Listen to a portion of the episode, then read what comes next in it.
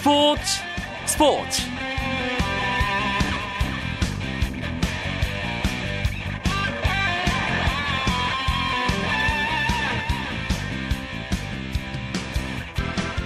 안녕하십니까. 수요일 밤 스포츠 스포츠. 아나운서 이광용입니다. 프로야구 자유계약 선수 최대어로 꼽혔던 강민호 선수가 전격적으로 원소속팀인 롯데자이언츠와 계약에 합의했습니다.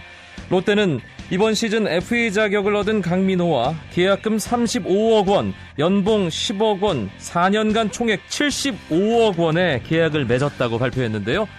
총액 75억 원은 1999년 FA 제도가 한국 프로야구에 도입된 이후 최대 금액이고 연봉 10억 원은 김태균 선수가 받은 15억 원에 이어 역대 두 번째 금액입니다. 선수의 기량과 시장성, 포수라는 희소성 모두 몸값을 높이는데 큰 영향을 끼쳤고 그러면서 강민호 선수 이번 FA 시장 최대어로 계속 손꼽혀 왔죠. 강민호 선수는 2017년까지 롯데맨으로 남기로 결정했습니다. 역대 최고 대우를 받으면서 롯데 잔류를 선택한 강민호가 4년 동안 롯데에서 어떤 야구를 펼칠지 상당히 궁금합니다. 수요일 스포츠 스포츠 재미있는 농구 이야기 준비하고 있습니다. 조금만 기다려 주시고요. 먼저 오늘 들어온 주요 스포츠 소식부터 정리해 드립니다.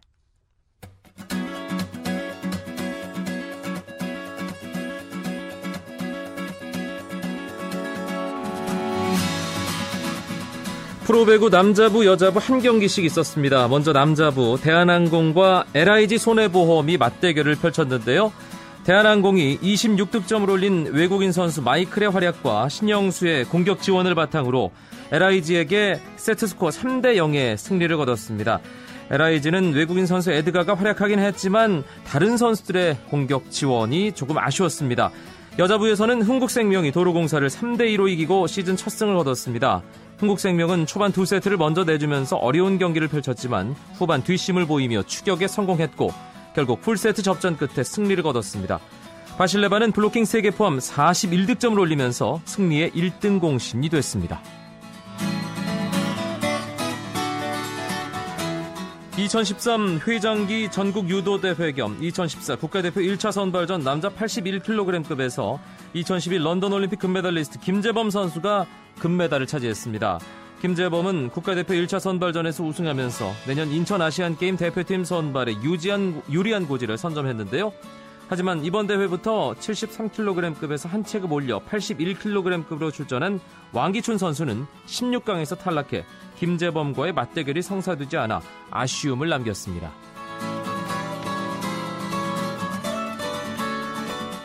금요일 저녁 우리나라와 대결을 앞둔 스위스 축구 대표팀의 히카르도 로드리게스와 바론, 발론 베라미가 부상으로 경기에 나설 수 없게 됐습니다. 이에 대해 대한축구협회는 스위스의 수비수 로드리게스와 베라미가 명단에서 제외되고 수비수인 레토 치글러가 새로 합류했다고 밝혔습니다.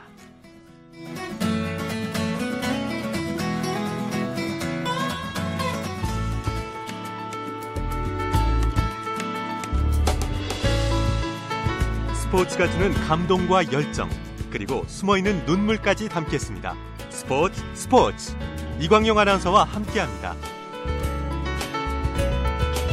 수요일 스포츠 스포츠 농구 이야기 준비했습니다. 이야기 손님 두 분 먼저 소개합니다. 박상혁 농구 전문 기자 나오셨고요. 안녕하세요. 안녕하세요. 월간 루키의 조현일 기자도 함께합니다. 네, 안녕하십니까. 오늘 프로농구 두 경기가 조금 전에 끝났는데요. 어, 일단 경기 결과 두 분이 한 경기씩 맡아서 정리를 해주시죠. 먼저 원주동부와 울산 모비스의 대결 조인일 기자. 네, 어, 모비스가 6연승을 달리면서 공동 선두로 뛰어올랐습니다. 아, 모비스는 원주 종합체육관에서 열린 아, 동부와의 2라운드 맞대결에서 73대 56으로 대승을 거뒀는데요. 자, 이로써 모비스는 SK와 공동 1위로 한 계단 올라섰고요. 아, 반면 패한 동부는 팀 역대 최다 아, 동률 기록인 9연패 수렁에 빠지고 말았습니다. 창원 LG 안양 KGC의 경기는 어떻게 됐나요, 박상혁 기자? 예, 창원에서 열린 경기였는데요. LG가 KGC의 72대 62로 대승을 거뒀습니다. 뭐 이날 승리로 LG는 4연승을 거두면서 단독 3위를 굳게 지켰고요. 뭐 1차전 패배를 소력을 하게 됐습니다. 일단 이길 만한 팀이 이겼다 이런 생각이 드는데요. 순위표 한번 정리할까요? 순위 짚어주는 남자 조현일 기자. 네. 어, 별명이 굉장히 마음에 듭니다. 네. 네, 지난 시즌 챔피언 결정전에서 맞붙었던 이 서울 SK와 모비스가 나란히 10승 3패로 공동 1위를 달리고 있고요. 어, 오늘 경기에서 승리한 창원 LG가 9승 4패로 어, 1위 그룹을 바짝 뒤쫓고 있습니다. 아, 그리고 부산 KT와 KCC가 반경기 차이를 두고 4위, 5위를 어, 나란히 달리고 있고요. 아, 전자랜드가 6승 7패로 6위입니다. 아, 그 뒤는 오리온스와 서울 삼성, 원주 동부 그리고 안양 KGC 인상공사가 뒤, 어, 뒤를 잇고 있습니다. 지난주와 비교했을 때 뭐 큰 틀의 변화는 없는 것 같네요, 박상혁 기자. 예, 일단은 조금 있다면 그 4연승을 달리던 KCC가 약간 좀 주춤한 게 눈에 띄고요. 그다음에 더니건 복귀로 현재 연승 중인 삼성이 지금 조금이나마 순위가 올라선 게 좀 눈에 띕니다. 동부 오늘 또 모비스에게 졌습니다. 초반에 한 2쿼터 중반까지는 앞서 나갔단 말이에요. 그런데 한번 뒤집어지니까 기세를 역전시키는데 조금 힘이 붙였습니다. 네. 9연패에 빠졌는데 걱정이네요. 동부는 이대로 계속 좀 침체가 오래되지 않을 오래 가지 않을까 싶은 생각도 들고요. 네, 오늘 경기에서 동부의 문제점이 뭐 한꺼번에 드러났는데 어, 그야말로 이 사면 초과에 몰려 있습니다. 아, 초반 기세를 잊지 못하면서 무려 9연패 늪에 빠져 있는데요. 어, 김주성 선수가 발목 부상으로 이제 출전이 불가능한 상황에서 어, 대체 외국인 선수로 줄리안 센슬리 선수를 데려왔습니다만 어, 갑자기 바뀐 팀 컬러에 얼마나 적응할지가 또 관건이 되겠고요. 어, 더구나 또 최근에 홈 경기가 더 많았음에도 불구하고 어, 반등의 계기를 마련하지 못했었는데 아, 지금 이충희 감독도 뭐 손을 쉽게 쓰지 못할 정도로 어, 원주동부가 가파르게 지금 몰락해가고 있습니다. 이 정도면 구단 전체적인 분위기가 뭐 다운될 대로 다운될 수밖에 없잖아요, 박상혁 기자. 예, 그렇죠. 좋을 수가 없죠. 사실 이 정도 연패면은 뭐 숙소에서 뭐 밥을 먹을 때나 이동할 때도 신경이 쓰이게 되고요. 밥도 깔깔하고요. 예, 네. 모두 이렇게 예민해지게 됩니다. 정말 그 찬물을 끼얹었다는 느낌이 그 맞을 정도로 그 정도로 심각한 상황이라고 할 수 있겠습니다. 조현일 기자가 아까 새로운 외국인 선수 센슬리가 어, 일단 손발 맞추는데 어려움을 겪었다고 얘기를 했는데 원래 있었던 허버트 힐이 사실 외국인 선수 드래프트 전체 1순위였잖아요. 네, 그게 문제죠. 네, 허버트 힐 선수가 KBL에서 잔뼈가 워낙 굵고 그리고 동부가 추구하는 이 높이의 농구를 구현할 수 있는 한 조각이었는데 이 허버트 힐 선수가 빠지면서 동부가 시즌 초반에 구상했던 그런 팀 색깔이 완전히 지금 무너진 상황입니다. 아, 이 줄리안 센슬리 선수가 정통 빅맨이 아니거든요. 아, 그런 상황에서 이승준 선수에게 빅맨 수비를 맡기에는 사실 이승준 선수의 골밑 지배력이 좀 떨어지는 편인데 어, 이 이승준 선수가 좀 더 분발할 수밖에 없는 상황이고 어, 김주성 선수가 돌아오기 전까지는 이 동부의 페인트 존이 아, 동부 팬들에게는 좀 죄송한 말씀이지만 상대의 놀이터가 되지 않을까 싶습니다. 네, 조현일 기자가 뭐 가장 취약할 수 있는 부분을 짚어줬는데 원주 동부가 이번 시즌 앞두고 김주성, 이승준의 허버트 일까지 골 밑에서 상대 팀을 완벽하게 압도할 수 있는 그런 전력을 구축했다 이런 평가를 받았는데 지금 이승준 선수 한 명만 남은 거예요. 골 밑에서 활약할 수 있는 어떤 그런 특성에 있어서는 세 선수 중에 가장 약한 선수란 말인데요. 예, 예 그렇죠. 사실 그 허버틸과 김준성 선수가 있으면서 이충희 감독이 이승준 선수 외곽으로 돌린 면이 있거든요. 근데 사실 높이의 장점을 버린 거나 다름이 없고 또 이승준 선수가 전문 슈터가 아니기 때문에 어떤 그 외곽슛 성공률이 떨어질 수밖에 없습니다. 근데 좀 지나치게 좀 잘못된 선택인 것 같고요. 결과론적으로 이렇게 김준 선수가 부상을 당하면서 이렇게 좀 높이가 붕괴되는 효과가 나오고 말았습니다. 외국인 선수 선발이 한 해 가장 중요한 농사잖아요. KBL 10개 팀에게는. 네. 뚜껑 지금 열고 2라운드 치르고 있습니다. 가장 성공적으로 외국인 농사 이번 시즌 지은 팀은 어디라고 보세요, 조현일 기자? 아, 일단 지난 시즌 외국 선수 두 명과 모두 재계약을 맺은 뭐 모비스 SK는 충분히 네, 좋은 경쟁력을 선보이고 있고요. 단 한 명이라도 새로운 외국인 선수와 어, 계약을 맺은 팀 중에는 전주 KCC와 부산 KT가 좀 성공적인 농사를 짓고 있지 않을까 싶습니다. 네. 아, 득점 상위권에 올라 있는 뭐 KT의 앤서니 리차드슨 그리고 어, KCC의 타일러 윌커슨 선수 모두 이 내외곽을 넘나드는 활발한 공격력 그리고 활동량을 앞세워서 어, 소속팀의 선전을 이끌고 있습니다. 감독들마다 외국인 선수 선발할 때 각자의 기준이 있죠, 박상혁 기자. 아, 예, 물론입니다. 일단 KBL 경력자를 우선시하는 감독이 있고요. 최근 리그에서의 기록을 우선시하는 감독도 있습니다. 뭐 마지막으로는 트라이아웃 때 정말 활약을 활약에 뛰어난 선수를 뽑는 감독이 있는데 저마다 좀 그때 그때 좀 특성이 다르기 때문에 사실 뭐 결과론적인 입장에서 어떤 기준이 맞다고 평가하기 좀 어려운 것 같습니다. 순간적으로 스쳐가는 이미지를 보기보다는 그 선수가 어떻게 꾸준히 활약을 했는지를 찬찬히 살피고 뽑는 게 가장 좋은데 현실적인 여건이 또 잘 안 받쳐주잖아요. 그렇죠. 사실 뭐 트라이아웃에서 마음 뽑기로 이제 내정했던 선수가 뭐 다른 선 다른 팀들이 채가는 경우도 있고 음. 뭐 그런 변수들이 워낙 많다 보니까 또 이것이 결국에는 시즌 농사를 좌우하는 또 다른 변수가 아닐까 싶습니다. 네. 역대 KBL 시즌 돌아봐도 외국인 선수 잘 뽑은 팀이 그냥 시즌 들었다 놨다 들었다 놨다 하면서 우승하는 그런 경우를 많이 봤습니다.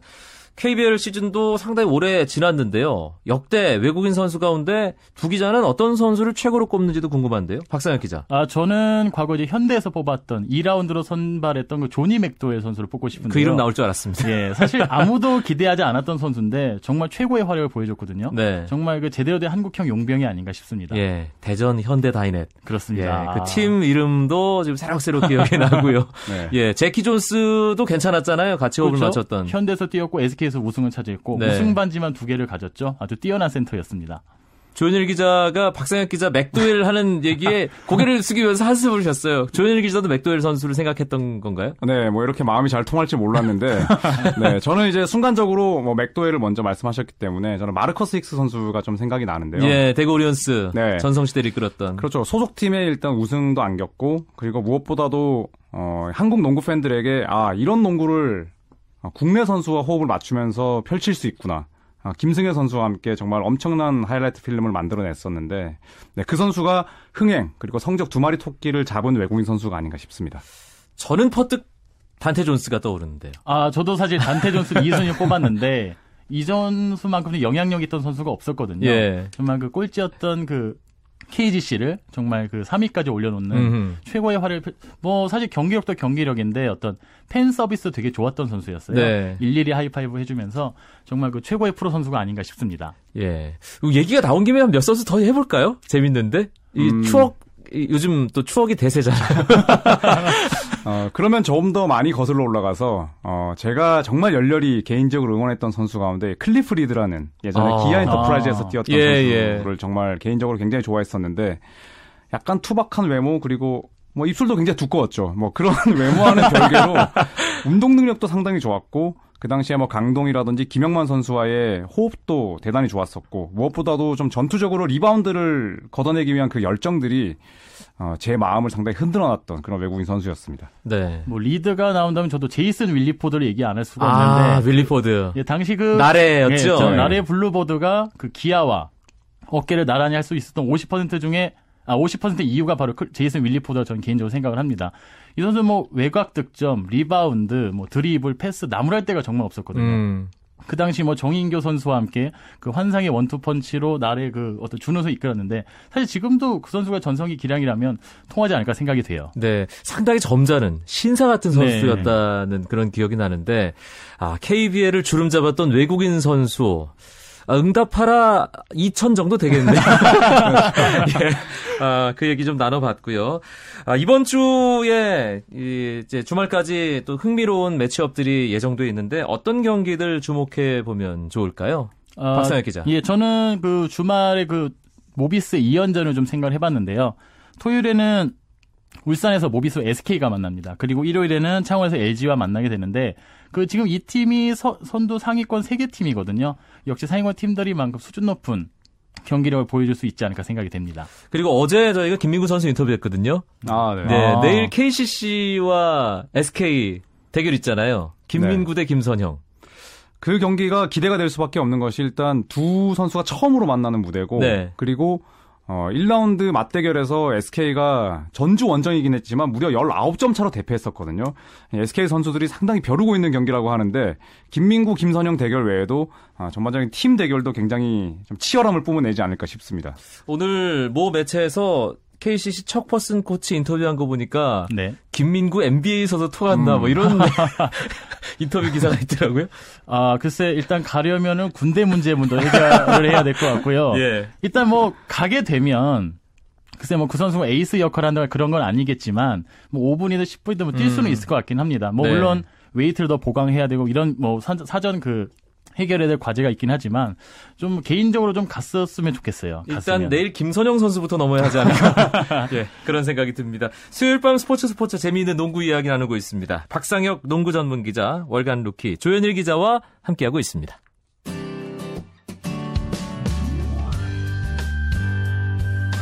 스포츠를 듣는 즐거움 스포츠 스포츠 이광용 아나운서와 함께합니다. KBL은 2라운드가 진행되고 있고요. 여자 프로농구 바로 지난 주말에 개막했습니다. 아, 개막전 대단했어요.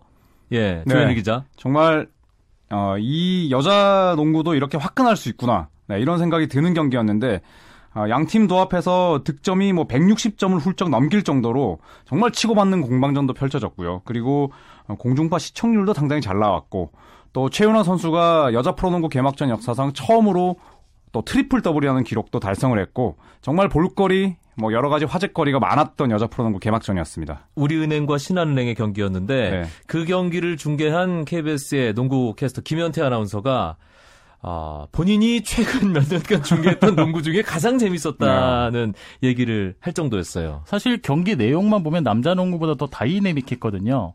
뭐 슛도 워낙 잘 들어갔고 그 양 팀의 공격과 수비가 워낙 좋았기 때문에 사실 뭐 남자 농구보다 경기 내용에 있어서는 더 기대를 해봐도 좋지 않을까 생각이 됩니다. 네, 그리고 11일이었죠. 여자 농구를 정말 주름 잡았던 박정은 선수 은퇴식이 있었습니다.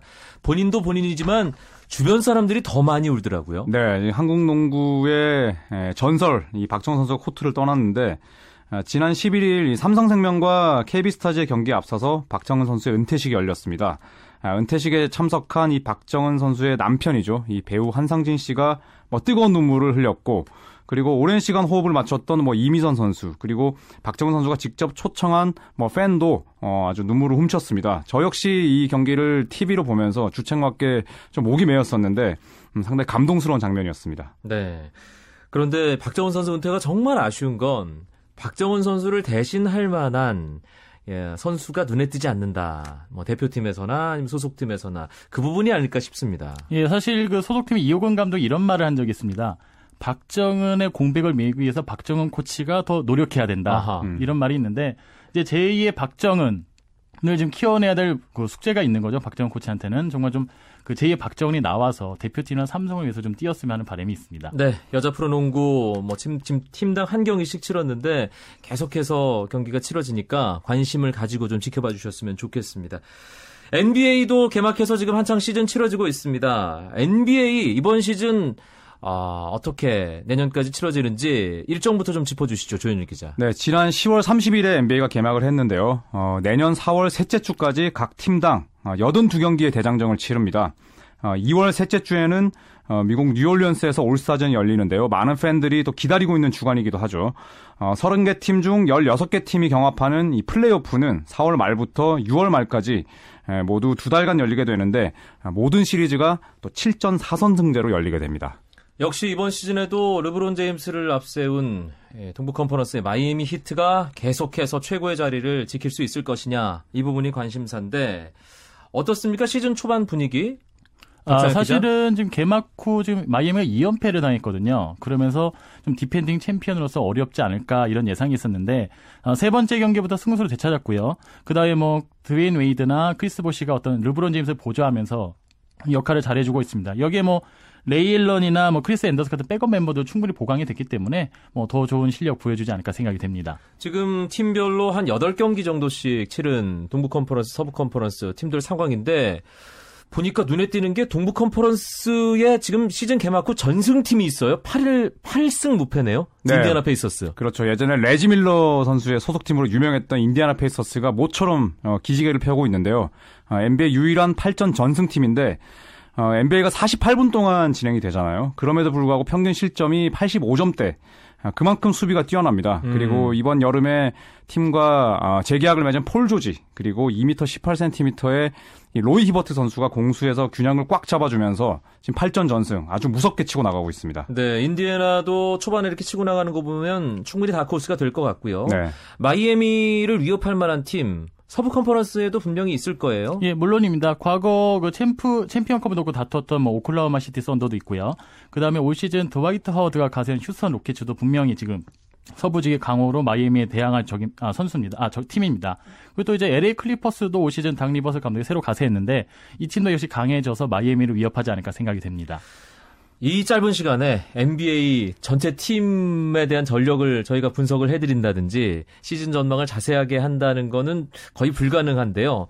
아, 포인트를 좀 잡아보죠. 어, 이 선수 주목하면 이번 시즌 더 재밌다. NBA 2013-2014 시즌을 들었다 놨다 할 선수.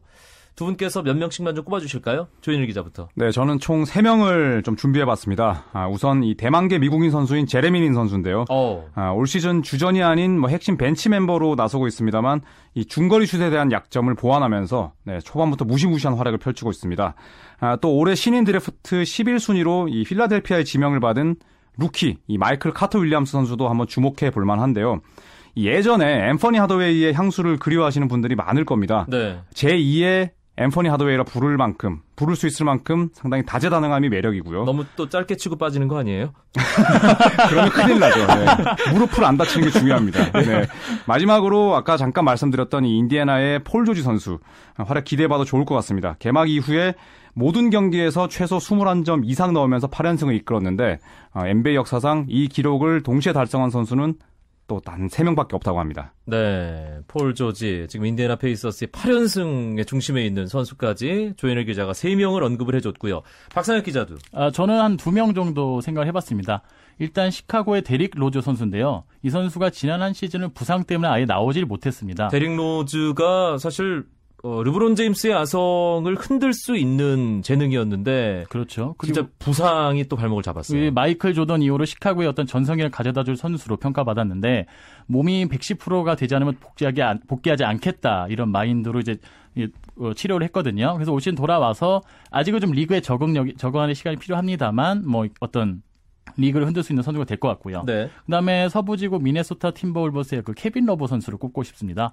뭐 power forward 지금 득점과 리바운드에서 현재 경기당 평균 26.4득점에 뭐 15리바운드를 기록하고 있는데 아, 대단하네요. 미네소타의 공수를 주도하고 있죠. 사실 미네소타 지금 5승 3패로 서부지구 7위인데 이게 동부지구 마이애미 승패랑 똑같습니다. 동부지구 2위랑 똑같은 승수인데 그만큼 뭐 미네소타에서 케빈 러브 선수가 차지하는 비중이 크다고 할 수 있겠습니다. 네.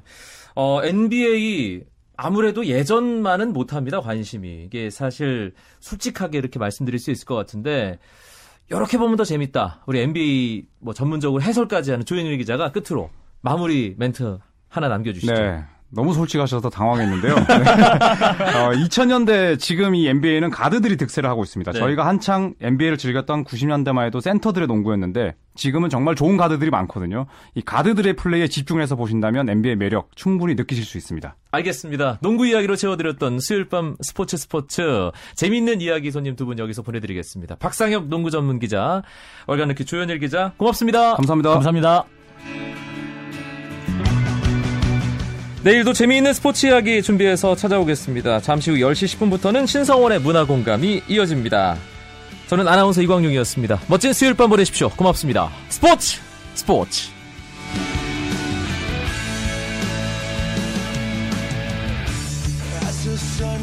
down in front of